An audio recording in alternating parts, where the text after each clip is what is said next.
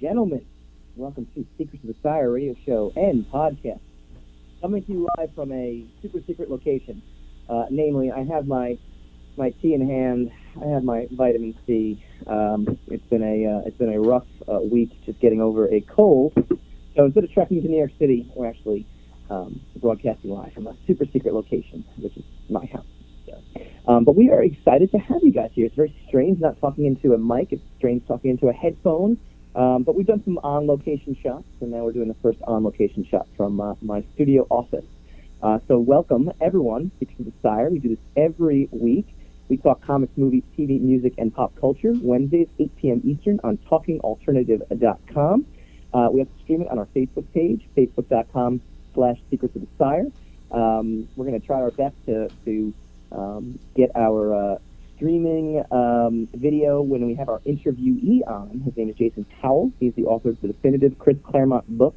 Um, he is going to break down the epic 18-year run um, coming up later on in the show. Uh, but first, uh, we have a sponsor. We'd like to get that. We want to welcome all of our, our Periscope peeps. We want to welcome all of our Facebook peeps as well. Dan T. Lawson, Jersey Jedi, what's up? Ferdios Kirk just joined. Awesome. Good to see you as well, too. Um, and Rusty Honda, I think, was on there. And welcome Adam Kelsoy. We're going to be breaking down Westworld season finale, so, uh, you know, hang with us. But first, the holidays can be overwhelming and awkward. Uh, what do you do in between meals to entertain your restless children and hungry adults?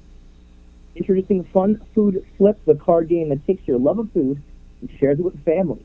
Uh, each player gets dealt a hand of food cards and must come up with the most gross, most interesting, or most delicious and most delicious combinations from each of the four course categories. Not only is it fun, but it could even help you plan your holiday menu. Uh, go to funfoodflips.com now and experience it for yourself. And as a bonus for our listeners, again, it's a weekly talk show, radio show, and podcast, um, get 15% off the retail price this week only. It's a limited time offer.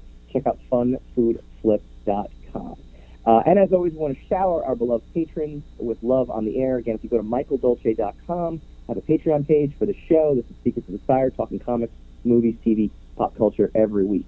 Um, we have dedicated fans Einar Peterson and Ashley Heikai, our program director Stephanie Dolce, our executive producers Steve Hovecki and Brian Phillips, and as always, our Uber fan Christina Dolce, and like I said, our new sponsor Lynn Levy from Fun Food Flip. Love you guys.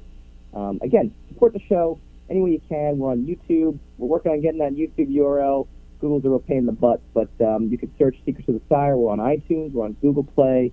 Uh, any podcasting app. We're on, like I said, Facebook.com slash Secrets of the Sire and Periscope at Michael underscore Dolce. So check us out. All right. West World finale. I know that's why some of you guys are on here. If you haven't checked out Westworld, I don't know what the hell you're doing. Honestly, it's the best show since Game of Thrones. Um, we've got so much to discuss. We really do. Um, first of all, we're going to do the good, the bad, and the awesome. Okay. Uh, the awesome is going to focus on what's to come because that's my big question mark after watching the finale. Um, you know, what is going to come with the show? Uh, it ends in such a way, and, and Sam and I, uh, we were talking behind the scenes. That if you're an executive producer, you actually get access to behind the scenes through a special Google Hangout. Again, michaeldolce.com. Go check it out. And you know, I got him into the show, which is awesome. I'm very happy that I did. Uh, welcome Alex Main four, and someone else was joined too. I, I apologize, I missed them, but you know, I will. I, we, Sam and I were talking about this, and my engineer, um, welcome Brian Everham.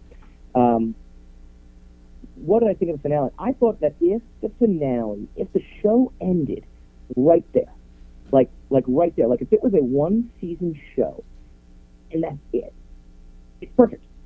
I, I know everyone's like, oh, I can't wait to see what happens. Robots versus humans, robots working with humans. There's, there's definitely some tidbits of where they're going to go with the show. But everyone's character arc sufficiently was fulfilled.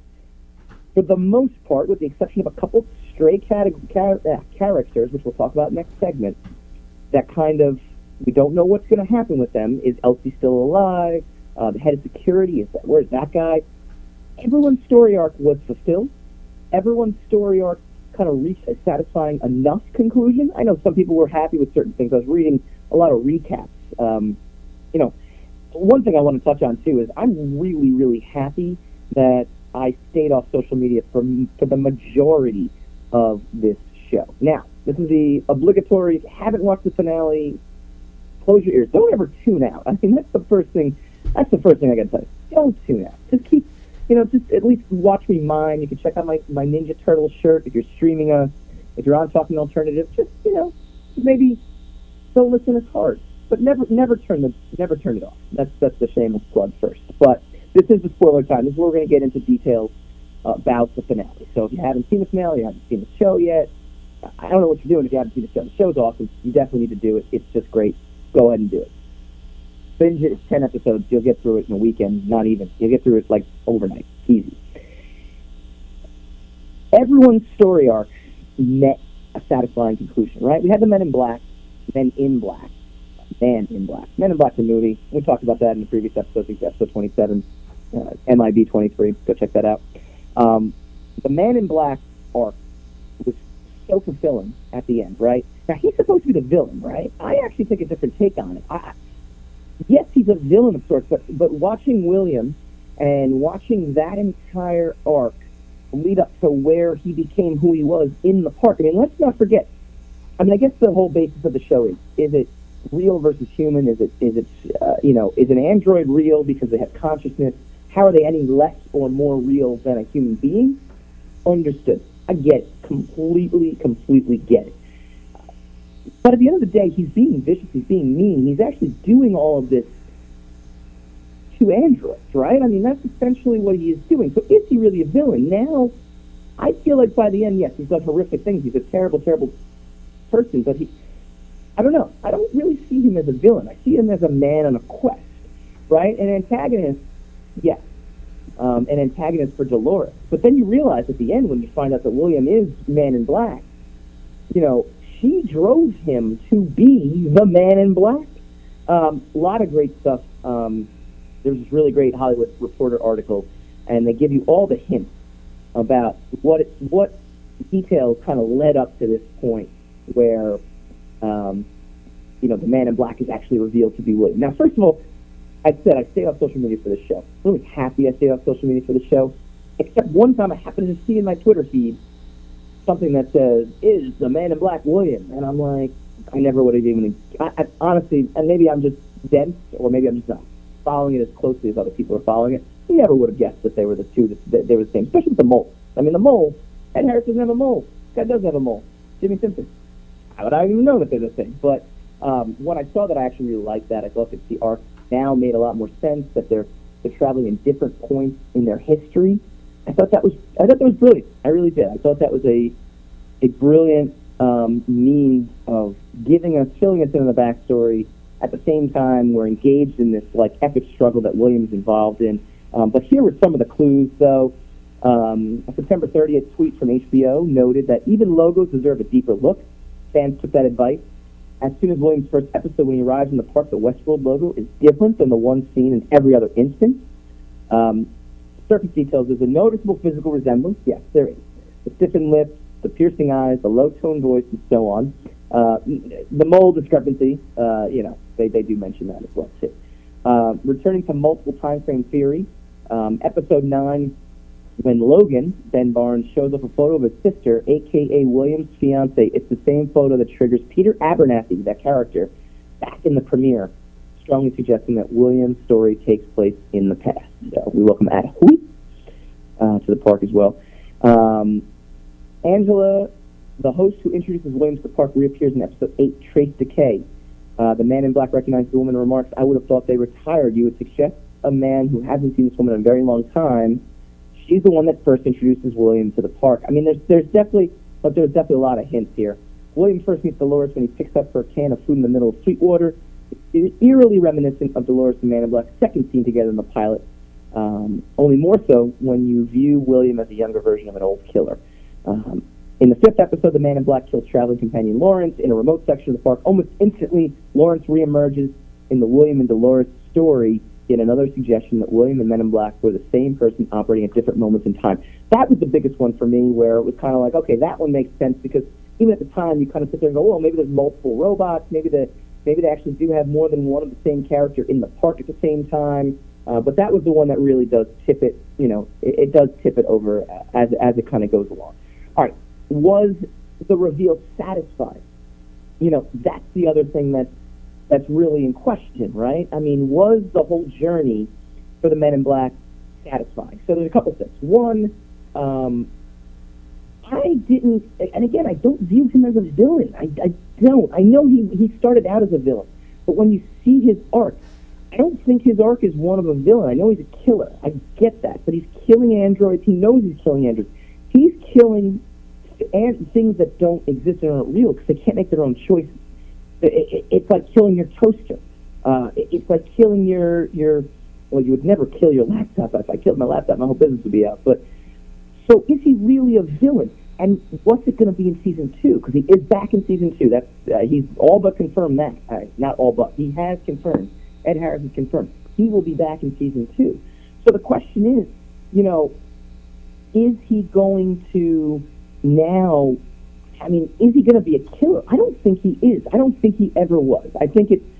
this is a way for him to kind of, um, you know, free himself from reality, free himself from the person he was. He can be this person um, that maybe he couldn't be uh, somewhere else. You know, and, and this is what I saw from his journey. Um, you know, I didn't see it as, um, you know, as as him being this, this villain. But was his journey satisfying? It was. I, I'm, I, you know, it, it, it basically looking at Dolores at the end when William finally realizes um, that um, you know this is he's been mind you know she's been mind wiped and she's not who he fell in love with and that person's gone. I mean that can definitely mess with you and it definitely messed with him. There's no question about it. Um, you know, it definitely um, it, it, you could definitely tell it messed with him. You could definitely tell it, it, it drove him to, to kind of, you know, be who he was. But I never got the sense that he. I know. They, I think maybe because they only showed it briefly in the end of that last episode where he's starting to really kill them with the knife when he's actually striking them with the knife. Um, which again, once you see the knife, you're like, okay, that's him. Obviously, it's definitely him. That's definitely his knife. Um, that's it almost reminded me of episode two of, of Star Wars, where they kind of hint at Darth Vader being evil, but they never go full evil with him in his backstory.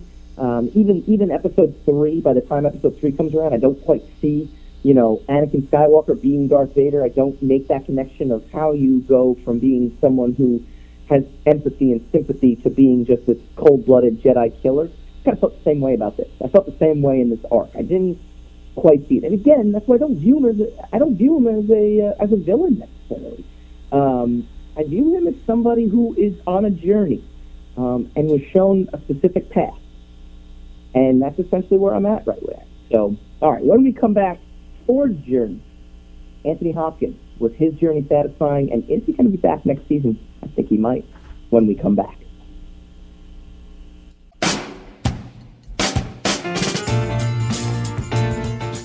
You're listening to the Talking Alternative Network.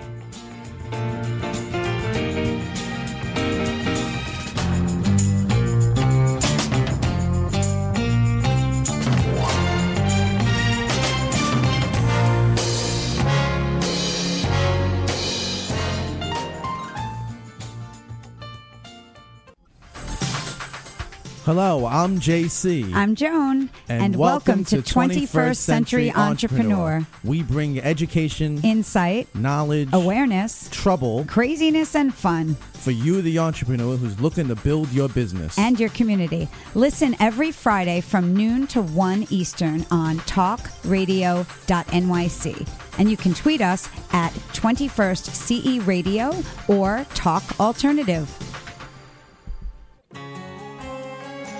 Talking Alternative Radio, 24 hours a day.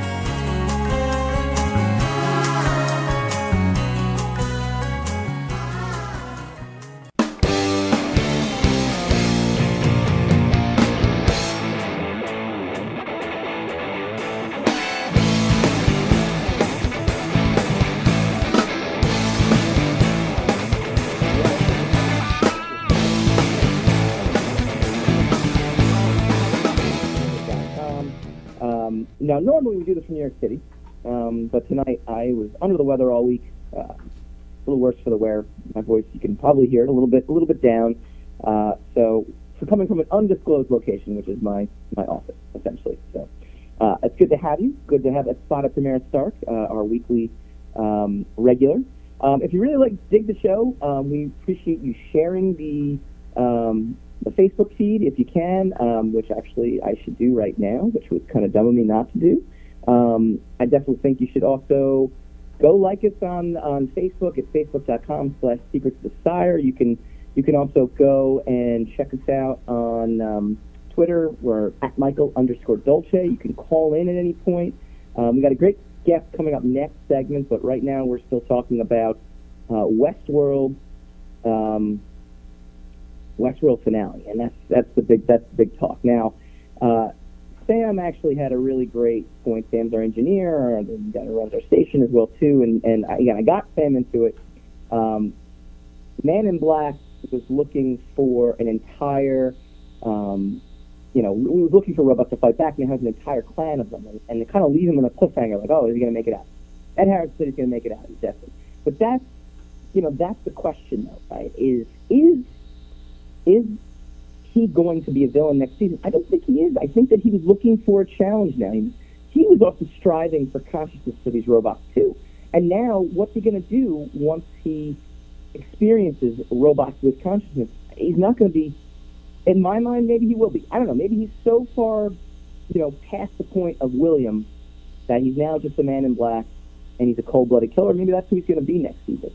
Um, one thing next season we may or may not see is Anthony Hopkins. Now, Anthony Hopkins sounds like an actor who signed up for one season, and at the end, obviously, again, spoiler alert, if you haven't seen Westworld season finale, turn this, don't turn it off. Just look away.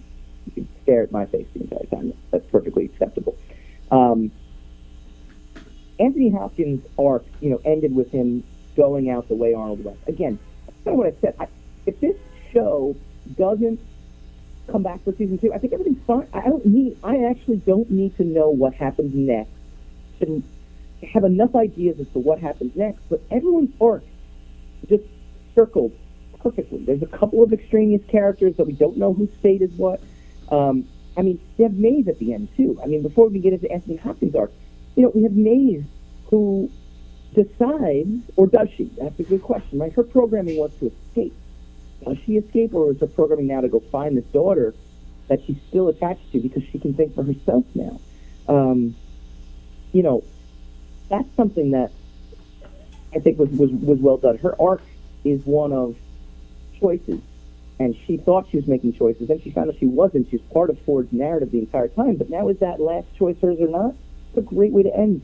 Don't need. I don't need to know more. I don't need to know more. Um, Ed Harris, that look on his face, like well, that's what Sam had kind of mentioned. You know, he's wanted robots to fight. Now he's got them. Now he's got them. You know, and is that you know is that something we need to see going forward? I don't know. I don't. I don't think we do. I think.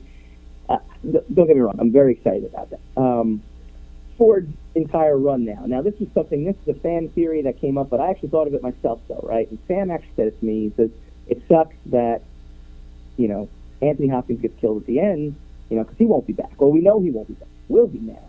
Because there are scenes in the previous three episodes where you see when, we learn Bernard is is is a host, and then we learn that Bernard is Arnold. Anthony Hopkins is building a host that entire time, and I originally thought it was going to be Bernard's lover, the security chief that he killed. Um, I thought that Hop, that Anthony Hopkins Ford was going to place a host in her place because I, I thought he felt that the army, that the um, uh, we call the, uh, the the board was was he knew the board was muscling in on him, so he knew that this final, you know, that he needed a way to stop them. That's what I originally thought. Um, but when she was just dead, uh, no, no, I knew okay, something's up with this host, and they never explained that. So to me, definitely an opportunity for Anthony Hopkins to come back and Jonathan Nolan. We're going to talk about in the fourth segment. I mean, we're already we're already almost through two segments here, which is which is crazy.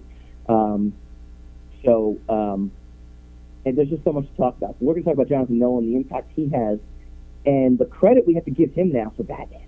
Right? You watch a show like Westworld, and originally, you know, Westworld. Uh, sorry, originally Batman was written by Christopher Nolan, Jonathan Nolan and David Goyer. And you sit there and go, okay, well, David Goyer, guy's an industry pro. He's he's a comic fan. You know, he probably he wrote a great script. Christopher Nolan probably did a lot. Christopher Nolan, you know, who's Jonathan Nolan? We, we know he's Christopher Nolan's brother, but you know, what kind of storyteller is he? We don't know his impact. I'm wondering how much impact he now has.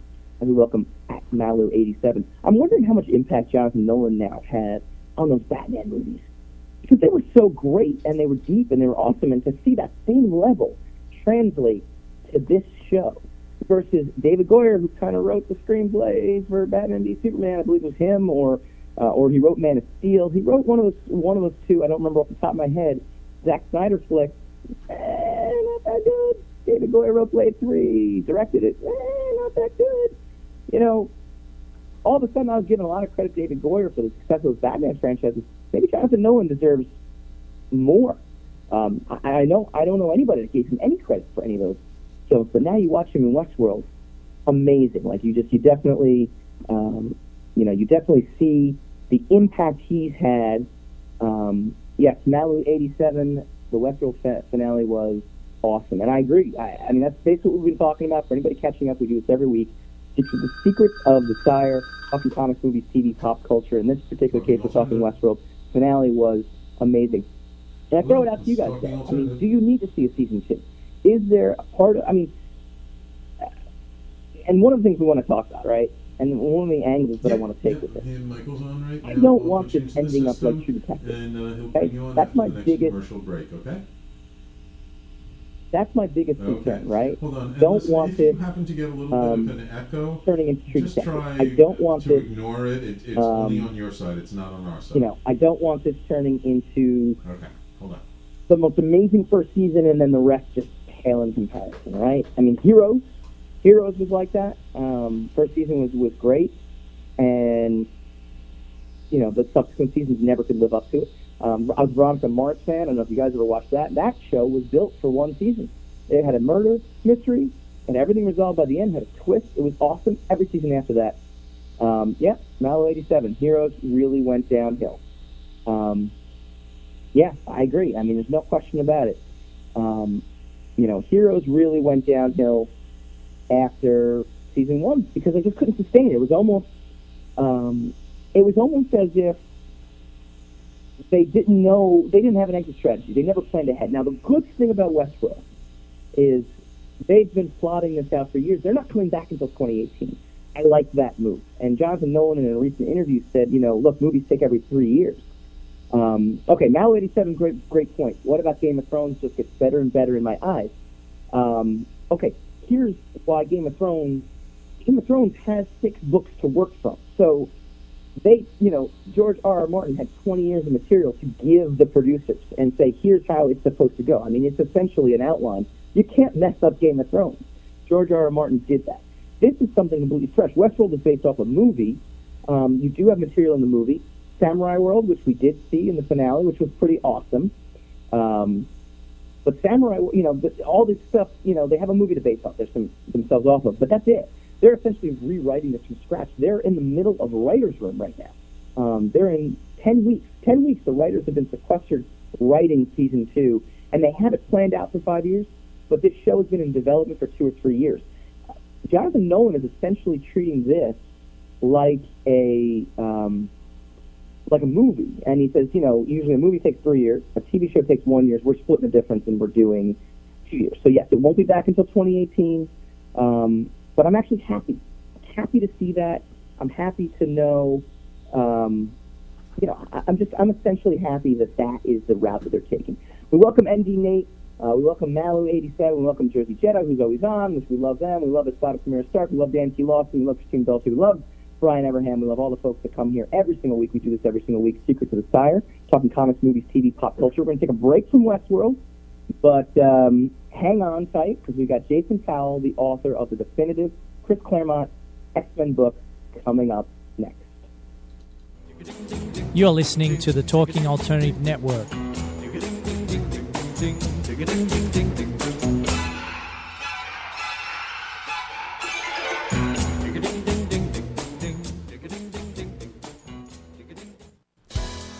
This is Rob Kay, And I'm Callie Alpert. and we're hosts of The Rob and Callie Show. Are you looking for a show that talks about real stuff like life, love, the pursuit of being yourself? Then you have come to the right place because we cover topics ranging from chivalry to gratitude to your relationship with money and everything in between. So listen to us on The Rob and Callie Show Tuesdays, 8 to 9 o'clock Eastern Standard Time on talkradio.nyc.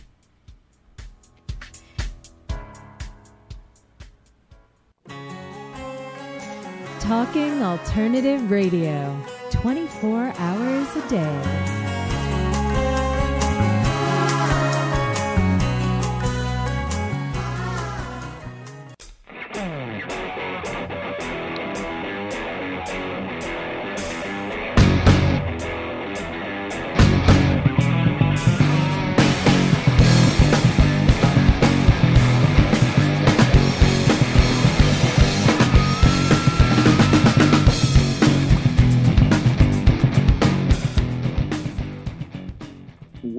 Back, Secrets of the Sire. We do this every week on TalkingAlternative.com. We talk comics, movies, TV, pop culture, uh, sometimes music. We get that in there in, in time. Um, you can stream us live, again, TalkingAlternative.com. You can listen to the radio show. There's tons of other great radio shows on there as well, too, so I really uh, do implore you guys to check that out. They're streaming constantly. It's, it's a constant uh, stream. Some are live shows, some are replays. Um, our show gets a lot of good replay airtime on that as well, too. Uh, you can stream us live on Facebook, facebook.com slash secrets of the sire, and uh, on Periscope at Michael underscore Dolce. That is me. I'm your host, Michael Dolce. Um, been a comic book writer for a long time. Uh, also done screenplays and some plays and uh, artist, graphic designer, all this fun stuff. So got a little inside knowledge for you. Want to welcome my next guest, though. We're gonna we're gonna deviate from Westworld. Uh, we'll get back to Westworld. I know a lot of people want to jump on and talk more Westworld, but um, want to introduce Jason Powell. He's the author of The Best There Is at What He Does, examining, examining Chris Claremont's X-Men. Jason, are you there? Uh, yes. Hey, welcome to Hello. uh, welcome to Okay. our show. I apologize um, that I'm that I'm sick today, but um, at the same time, this will not affect our interview whatsoever. In fact, you can talk more now. good deal. Good deal. I'll take it. Cool. So, uh, talk to me about the book. Um, how did you come up with the idea, and how did you pitch this to your publisher? Um, well, the idea came from, um, I, I guess, from going online to talk about the X Men and feeling like uh, a lot, Claremont wasn't really getting his due. I don't know if that's the uh, too much of a old man yelling at the kids kind of. act. It seemed like there were people who kind of had come into the X Men post Claremont Mm-hmm. didn't seem to have a lot of appreciation. Almost even seemed to have a little bit of antipathy toward him. Um, and so I kind of felt like I wanted to put something out there that was balance, balance things the other way a little bit, and uh, gave some credit to uh, the writer who uh, did so much to sort of build up that franchise into what it is. So I, um, a friend of mine named Geoff Klock had a, a blog where he talked about comics, and he agreed to host. Uh, I just went issue by issue and started talking about Claremont's X Men, and he posted the blogs on his uh, on his on his on his blog, and uh, through that ended up talking to a lot of other people who were interested in Claremont or who were interested in talking about him, and uh, including a guy who was actually working on a book himself, and also a, a documentary. Uh, a guy named Patrick Meaney, and he um, did the documentary, which came out uh, a couple years ago uh, through Sequart, and the book was going to be published by Sequart as well. And then I think Patrick realized he was having a little more. I think the the documentary thing was more his his passion, um, and he was interested in pursuing more topics uh, through the documentary filmmaking. Uh, so that left this kind of vacancy for there to be a book about Claremont X-Men, and, and um, I had already done the blog at that point. So, um, so they actually, they actually came. I, I pitched it to a bunch of different people before Sequart. Well, I, and, I, and I pitched it to Sequart, and when I did that, they at that point Patrick's book was in development, so they they said, well, we we already have a book on that topic, you know. Mm-hmm. So that was kind of it, I thought, and then it was it might have been as many as like a couple of years later. It was it was quite a bit later that they kind of emailed me out of the blue and said, uh, "Do you still want to do that book?"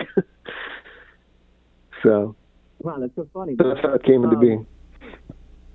Did you? Did you? uh, It's funny you mentioned that. I thought one of the things you said that was really fascinating was um, that he's not getting his due. Uh, I, I just I just listened to uh, Michael Kay talking about Derek Jeter. Derek Jeter did a signing recently for some kids, seven, eight year old kids. It was a charity thing, and he and he turned and said, "These kids don't even know who I am." And I'm thinking to myself, "My God, this is Derek Jeter, and he's like two, you know, maybe two years out of retirement." Uh, so is that the kind of you know, you know, uh, the lack of knowledge that you were kind of finding? Is that you know people didn't know who he was, or they just weren't responding to his, you know, you know, thing? Uh, I, I I don't know that it was a lack. Hello.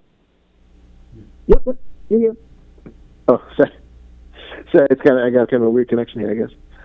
Um, um, yeah, yeah. I don't know that it was a lack of knowledge. It was, um, it was with, with everything kind of being available in trade and these days. I, I think I think people knew his name, but I, there, there seemed to be a sort of, um, I, I guess maybe just a lack of context in, in, in the sense that um, there's there's so much X Men material now. If you if you go to a comic store or bookstore and look at what X Men graphic novels they've got there, there are a couple by Claremont, but then there are several by all these other different writers, and so Claremont is just kind of maybe a one voice, and kind of a voice from the past, and Hmm. there seems to be a, a lack of maybe not a lack of knowledge. I don't want to I don't want to assume that, but a, a lack of appreciation for just how at one time it it was just Claremont, you know, and and that a lot of the things that um I mean there there just wouldn't be this huge X Men fan base if it weren't for him. I mean, you know, before him it was it was much more of a niche thing, you know, and uh within that comic book sphere, you know, I mean uh, arguably they were all a niche thing because it was comics, but uh, but you know in comparison to Spider-Man or or Batman or whatever else, you know the X-Men was kind of on a on a lower tier, and then and it was and it was a pretty small little corner of the of the Marvel universe, and then Claremont built it up over a course of nearly two decades, you know, and um, I guess so. I guess it was that context that, that seemed underappreciated. at least to me. believe that. I can't believe people don't have an appreciation for him, but I can believe it at the same time because you know once time goes on, and I think you made a great point there where you kind of see his name among you know other people. Bendis has written X Men now, and, and Bendis is, is current, and, and you know, Bendis great writer, so nothing taken away from him. But yeah, I mean, absolutely, I could see that. Um, did you get any input from Chris himself for the book? Uh, yeah, I, um, uh, well, only only towards the very end. I mean, the book was more or less written, um, and there were just there were just a couple things that I had thought, you know, it would be nice to maybe, in addition to you know getting put, putting my own interpretation of what happened and what I've read from interviews and stuff, to maybe just get it straight from straight from the source himself. And so, Sequart Mhm. have arranged an, an interview, and. Um, so uh, talked to him for I actually talked to him for a pretty long time, but we just kind of uh, he just kind of he kind of just went off and, and uh, talked about lots of different things that he remembered or, or was proud of, and which I was happy to listen to. Um, so I really didn't have to ask him that many questions because he he was happy to just talk. So it was very cool, you know, to uh, uh, to talk to someone who's you know kind of a hero to me, you know. Um, but there wasn't it wasn't like a huge it wasn't um he didn't like vet the manuscript or anything and um so a lot of it is just sort of what I've either my own interpretations or just stuff that I've gleaned from having researched you know various interviews that he's given and editors have given and et cetera. Did you uh, did you get into how and why he was forced out of X Men back in '91 at all? Oh, did I ask him about it? Uh, yeah. Or oh, um, sorry, I'm having a little trouble hearing, but um, yeah, I didn't. Uh, I, didn't want to bring that up. I, I guess I felt like that's a, that's a topic that he has kind of covered in a lot of interviews already, so I didn't necessarily want to pick at the wound. I mean, I, I think he's kind of long ago made peace with it, but of all the of all the things to maybe resurrect from the past. That was not really something I wanted to to delve into while I had him on the phone. You know, since I already kind of have seen what he's had to say about that. You know. That makes sense. Um, so here's another question then too. Um, having gone through his epic run, I mean, you basically went through uh, 18 years. Uh, what patterns in his writing um, did you see that kind of emerged, and which creator do you think he did his best work with, or creators, I guess? Well, um, that's sort of a. uh, well, I'll do uh, to address the first thing about the patterns. Um, I think what I think what emerged to me, and uh, this might have been before I actually wrote the book. It might have just been something that while I was reading, I sort of there was a certain point where I kind of went and because I, I had been a fan as a kid of I'd read kind of the tail end of, the, of his run and also uh, the early part of his run through kind of reprints and uh, at the time it was Marvel Masterworks and uh, Classic X Men were sort of the go-to places if you wanted to read like the, the really early stuff. Um, and at a certain point, um, what kind of got me on fire to sort of do the blogs, which later became the book, was that I had gone back. Um, I had finally I, I got it out of college, and I was like, all right, I, I got some spending money. You know, I'm going to go back and actually get all the X Men, all the Claremont X Men, read it all straight through, and uh, just see see what it does for me. You know, um, and I I think that the when I when I sort of think about the shape of it in my head now, there's sort of a um, again, just speaking to what you said about uh, patterns emerging, I, there was sort of a, a symmetry kind of to it. When I look at the whole thing, Mhm. it feels like, for me as a as a reader, um, that it kind of ends as it started. In in many ways, it sort of it starts with um, this very kind of fiercely creative period um, and very colorful period in terms of uh, the costumes and the, and the look of, of, of the series and the aesthetic, with Claremont working with Dave Cockrum first and then John Byrne after that. And um, at the end of the run, you've got the work he did with Jim Lee, which was very much, um, at the, and Bob Harras was the editor at that time. And both of them, both Bob Harras and Jim Lee, were big fans of that earlier era, the, the, the stuff that Claremont had done with Cockrum and Byrne. Uh, Lee and Harras had experienced that actually as fans. So when they were both together on the series at the same time, they wanted to do stuff that harkened back to that and evoke that same feel. Um, Yeah. with Claremont being 10 years removed from it, was maybe not so uh, excited by that prospect that he, he sort of felt like maybe it was going backwards, but he was sort of outnumbered. And it was during a time, um, I guess arguably maybe this was always the case, but it was certainly true in the early 90s that the editor really had a lot of power Yep. to kind of say, well, Jim wants to do it this way, so let's just do it his way for a while and see what happens. And so Claremont had to kind of gamely go along with it. So right at the end of the run, you get, um, uh, you know, a, a, a much more classically superhero style that um, that was very similar, both in the char- in terms of the characters he used, and the aesthetic, Yeah. um, Uh, bright-colored superhero adventure Kind of funny stuff. that um, you know, they just recently announced the X Men Blue and Gold. Now, you know, I mean, it's kind of funny how it's kind of going full circle a little bit. It's uh, the timing in your book couldn't have been better, right? I guess that's a good point. Yeah, I, I, hadn't, I hadn't thought about that, but yeah, um, it, from what I've read, it, the gold theme especially is pretty much the the kind of 1980s lineup with Storm and Wolverine and Colossus and Nightcrawler and Kitty. Yeah, Um, yeah, they're they're really But yeah, so that- circle now. Um, so yeah, in between.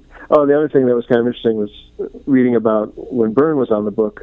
Um, the editor was, uh, for the first part of it anyway, was Roger Stern, who was uh, good friends with Byrne, and they had a lot of similar ideas, very similar to how Jim Lee and Bob Harras had similar ideas.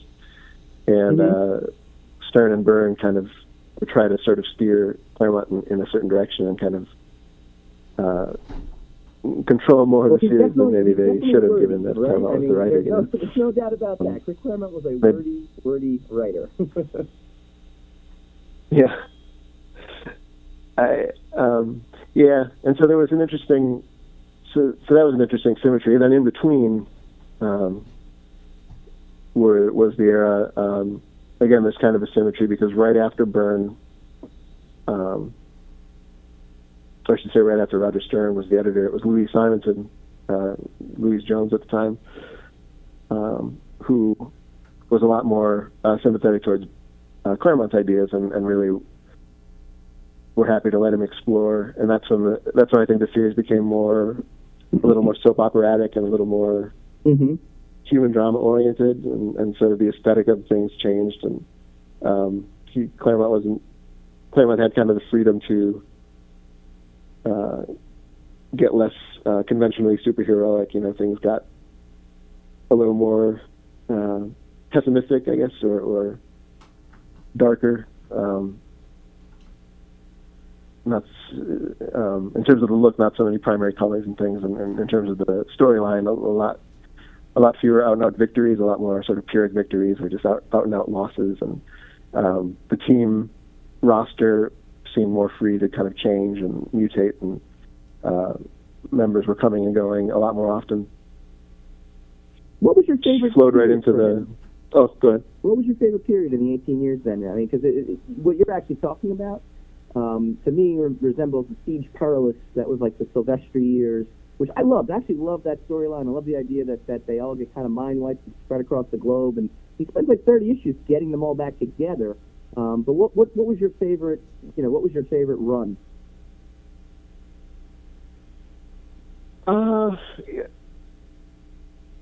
uh, you know, at this point, it's it's I, I'm almost hesitant to say because I, I, particularly with working on the book, you know, they all revealed their charms to me, all those different eras. But um, I actually like I like the the period you're talking about with the uh, yeah the Siege Perilous and um, right before that, I have a lot of affection for the um, when they were in the Outback Mm-hmm. which went from uh, I think it started right at the beginning of 1988. It didn't actually last that long. It only lasted about a year and a half until Yeah. you said they they went through the, the gateway, and that was kind of the end of it. But it's um, I like that period because it that's sort of to me kind of the the epitome of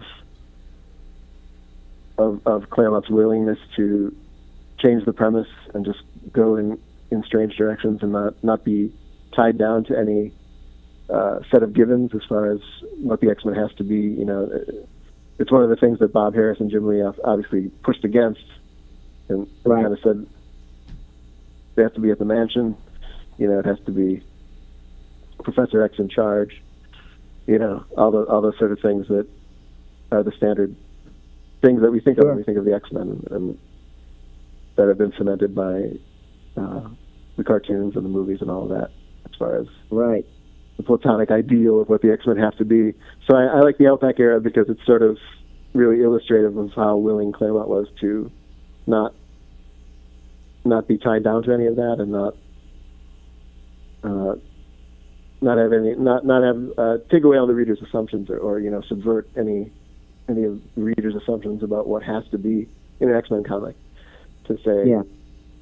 Um, no they're not Real, in the mansion so anymore. They're real quick, be, we've got about 30 uh, seconds left, and I, I feel bad extremely disenfranchised. Hero musical. But um, give me your favorite Claremont ism um, in the next uh, 15 seconds. Mine is think fast, act faster. That was my always. He says that everywhere, all the time. Um, what's your favorite Claremont ism? Wait, which one? Uh, um, I like think fast, act faster. That was always my favorite Claremont ism. Oh, okay. so do you ask me if I have one?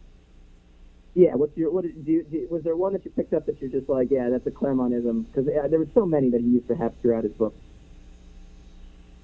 it's true. I, um, you know, it's weird. Like there was an era where, uh, like an era in my life where, because of the blog and everything, I was just to stay on top of it. I was I was having to read and reread Claremont just over and over, and uh, to the kind of the exclusion of anyone else. And they're almost uh, a lot of those are like almost invisible to me now because I feel like just when all I read is Claremont, those are just how people talk, you know.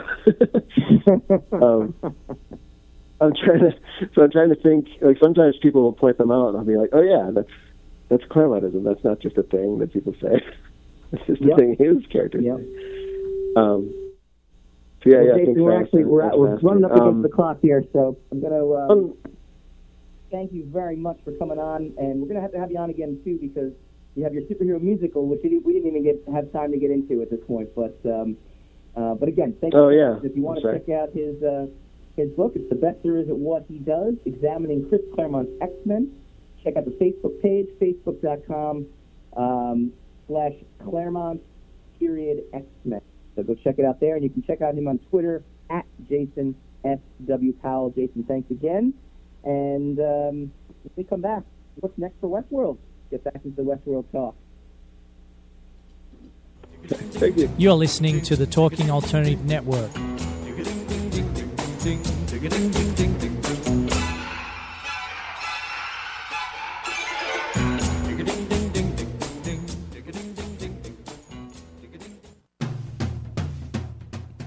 Are you into comics, movies, and pop culture at large? What about music and TV? Then you're in for a treat. This is Michael Dolce, your host on TalkingAlternative.com. I've been professionally writing comic books, screenplays, and music articles for almost 15 years. Catch my show, Secrets of the Sire, at its new primetime slot, Wednesdays, 8 p.m. Eastern Time, and get the inside scoop on the pop culture universe you love to talk about. For more info, go to secretsofthesire.com.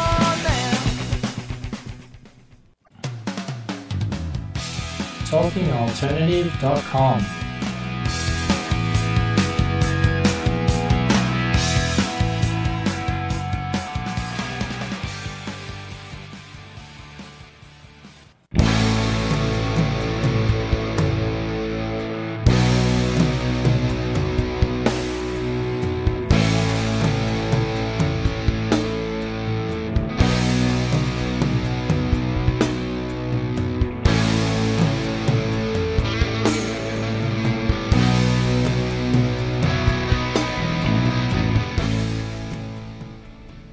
Welcome back. Secrets of the Sire. We do this every week, normally from New York City. Today, though, was an exception because not feeling too great. My voice is a little choppy, you can kind of tell. Um, set looks the same. Studio looks the same. So if you're streaming us live on Facebook.com slash Secrets of the Sire, you'll notice I have a headphone set in instead of a microphone. That is usually the only difference. Um, but otherwise, it is uh, pretty much the same show. We talk comics, movies, TV, pop culture. We do this every week uh, at Michael underscore Dolce. If you like the show, if you love the show, if you, you know, just sort of feel okay about it, I don't care what you think, support us. If you sort of think that, you know, you want to keep us going, um, go to michaeldolce.com. Um, it'll take you to my Patreon page. You can become a sponsor. You can um, become a backer, a supporter, um, and just you know help the show go. We got we got a lot of we've had we've had 47 episodes so far. Um, we got a lot of great guests lined up. I've got guests lined up through February. We got Paul Jenkins coming on. We got Warren Simons coming on from uh, from Valiant Comics. We've got uh, Justin Gray. We've got Erica Schultz. We've got um, Alex Segura from Archie Comics. Um, and we're trying to grab Joel Mulvey um, from Comics Drive back in the studio as well too to kind of count, you know, to end our year on a high note because that's what he does. But we uh, want to thank Jason Powell again for um, his book is the best there is at what he does, examining Chris Claremont's X Men. Um, again, it's, you can get it on Amazon. Um, Facebook page is facebook.com slash claremont.xmen. Um, and he's also a super, he wrote a superhero music musical, which we didn't even have time to get into. 20 minutes goes by really, really fast a lot of times. So um, we definitely want to talk about that too. Welcome back at Spot of Premiere Starts uh, on our Periscope feed. Um, all right, so here's, we talked about the good and the awesome about Westworld, and we got one more thing to talk about when it comes to Westworld is what's to come with Westworld. But a couple things that it didn't quite do. We didn't talk about the bad. Um, so one of the things that we want to talk about for the bad, um, and Sam brought this up too. How come no one knows that Bernard and Arnold are they look exactly the same? Uh, they sort of answer that. They sort of get into that a little bit when, you know, when Ford kind of suggests that the whole Arnold debacle happened, you know, after um, uh, sorry, the Arnold, uh, sorry, the, the board actually comes into play after the Arnold debacle, that they were partners together. Um, and then when he was, when he died, he had to seek outside help. Uh, so in that in that regard, um, you know, they, they kind of explain it away, but they don't really give it much detail. I mean, you would think someone would be like, "Hey, Bernard looks just like the co-founder of this park." That's the one question I have, um, and Sam is the one that brought that up, and, and, and, and rightfully so. I think it is. I think it is a, a glaring. I don't say it's an omission or an error, but like you even have the thing where the um, the Asian scientist is like, "Whoa, that guy's a host. I had no idea, and I get it." Um, he's low level. Why would he know? How would he know? But you would think the chief of security would know. Boy, you really resemble a guy that you know co-created this park. I mean, I guess 30 years had passed. I guess that maybe maybe they wouldn't know. Now I'm curious with their with the security guard who got left in Westworld um, in episode nine. Curious if maybe he was putting it together. Um, that maybe he looked at pictures because I mean again, yes, I get it. It was 30 years had passed, so maybe you wouldn't. Maybe that's maybe that's the explanation, right? 30 years has passed. Why would you think Bernard uh, is a host, or why would you think it? Maybe if he even resembled Arnold, I mean, you would never think it. I guess you just you would never know. Um, but the thing is, they all know Arnold died also, so I, I don't know. Definitely a glaring, uh, glaring error, at least in my mind. But um, you know, yeah, look, if you were listening to us from the beginning, it's a perfect story arc. It's a perfect story arc.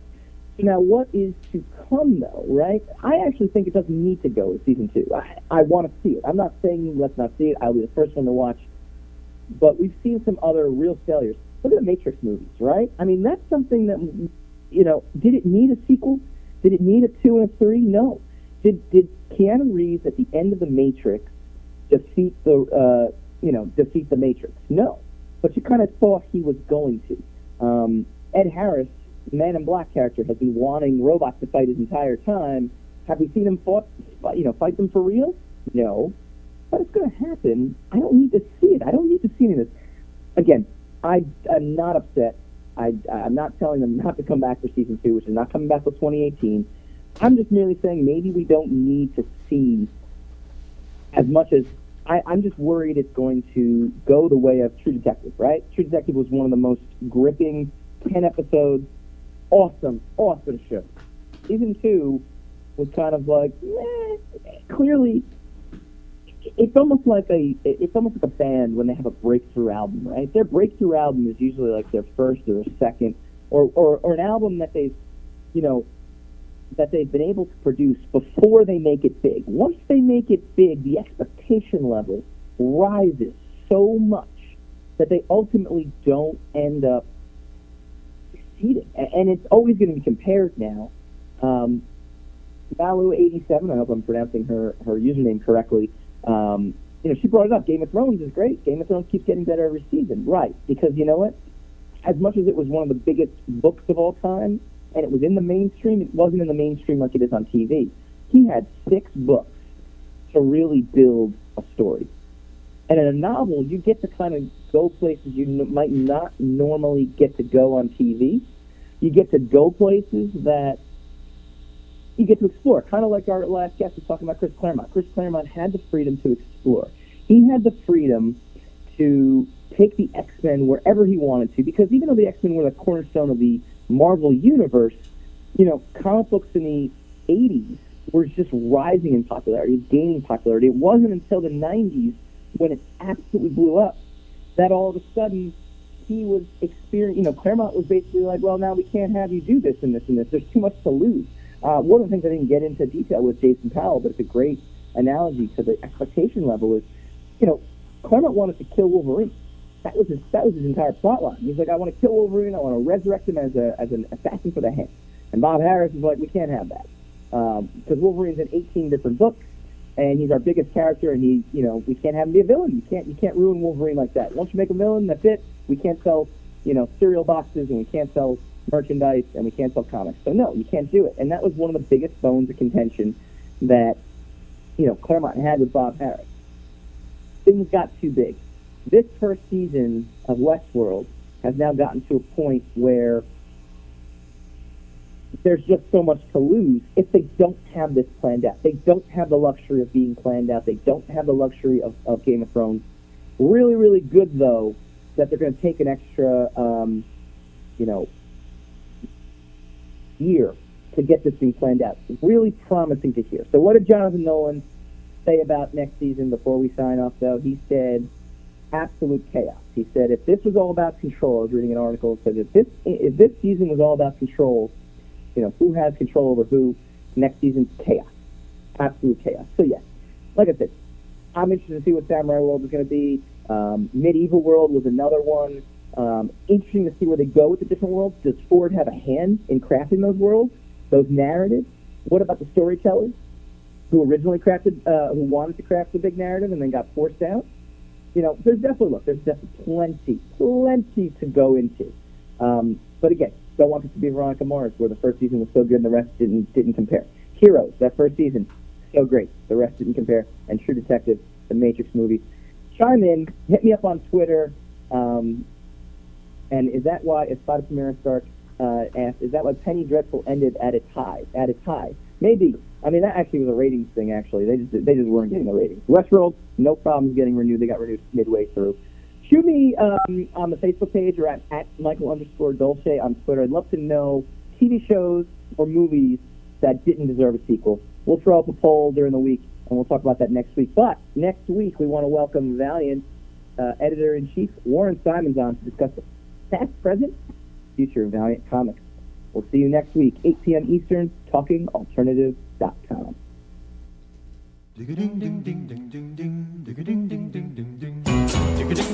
You're listening to the Talking Alternative Network.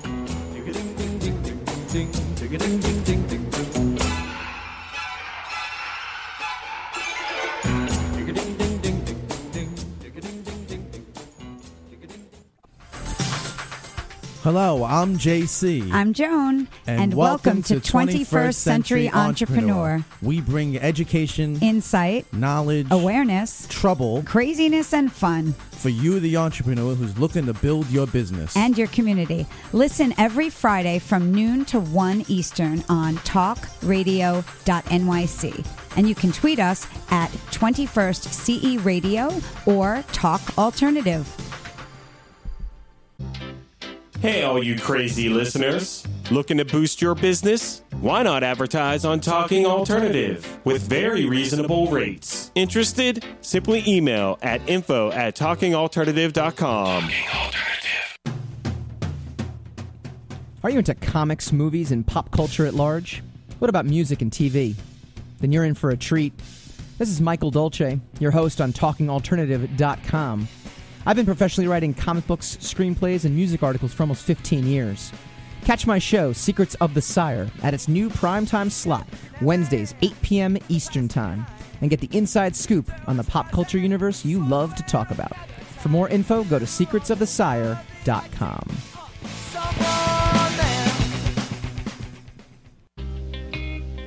You're listening to the Talking Alternative Network at www.talkingalternative.com.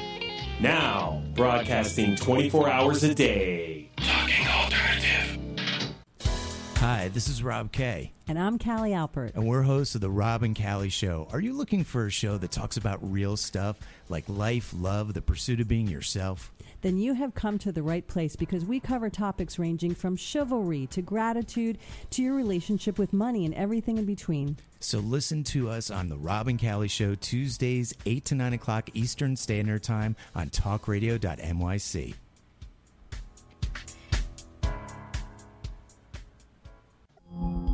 Are you a conscious co creator? Are you on a quest to raise your vibration and your consciousness? I'm Sam Leibowitz, your conscious consultant, and on my show, The Conscious Consultant Hour Awakening Humanity, we will touch upon all these topics and more. Listen live at our new time on Thursdays at 12 noon Eastern Time. That's The Conscious Consultant Hour Awakening Humanity, Thursdays, 12 noon on talkradio.nyc.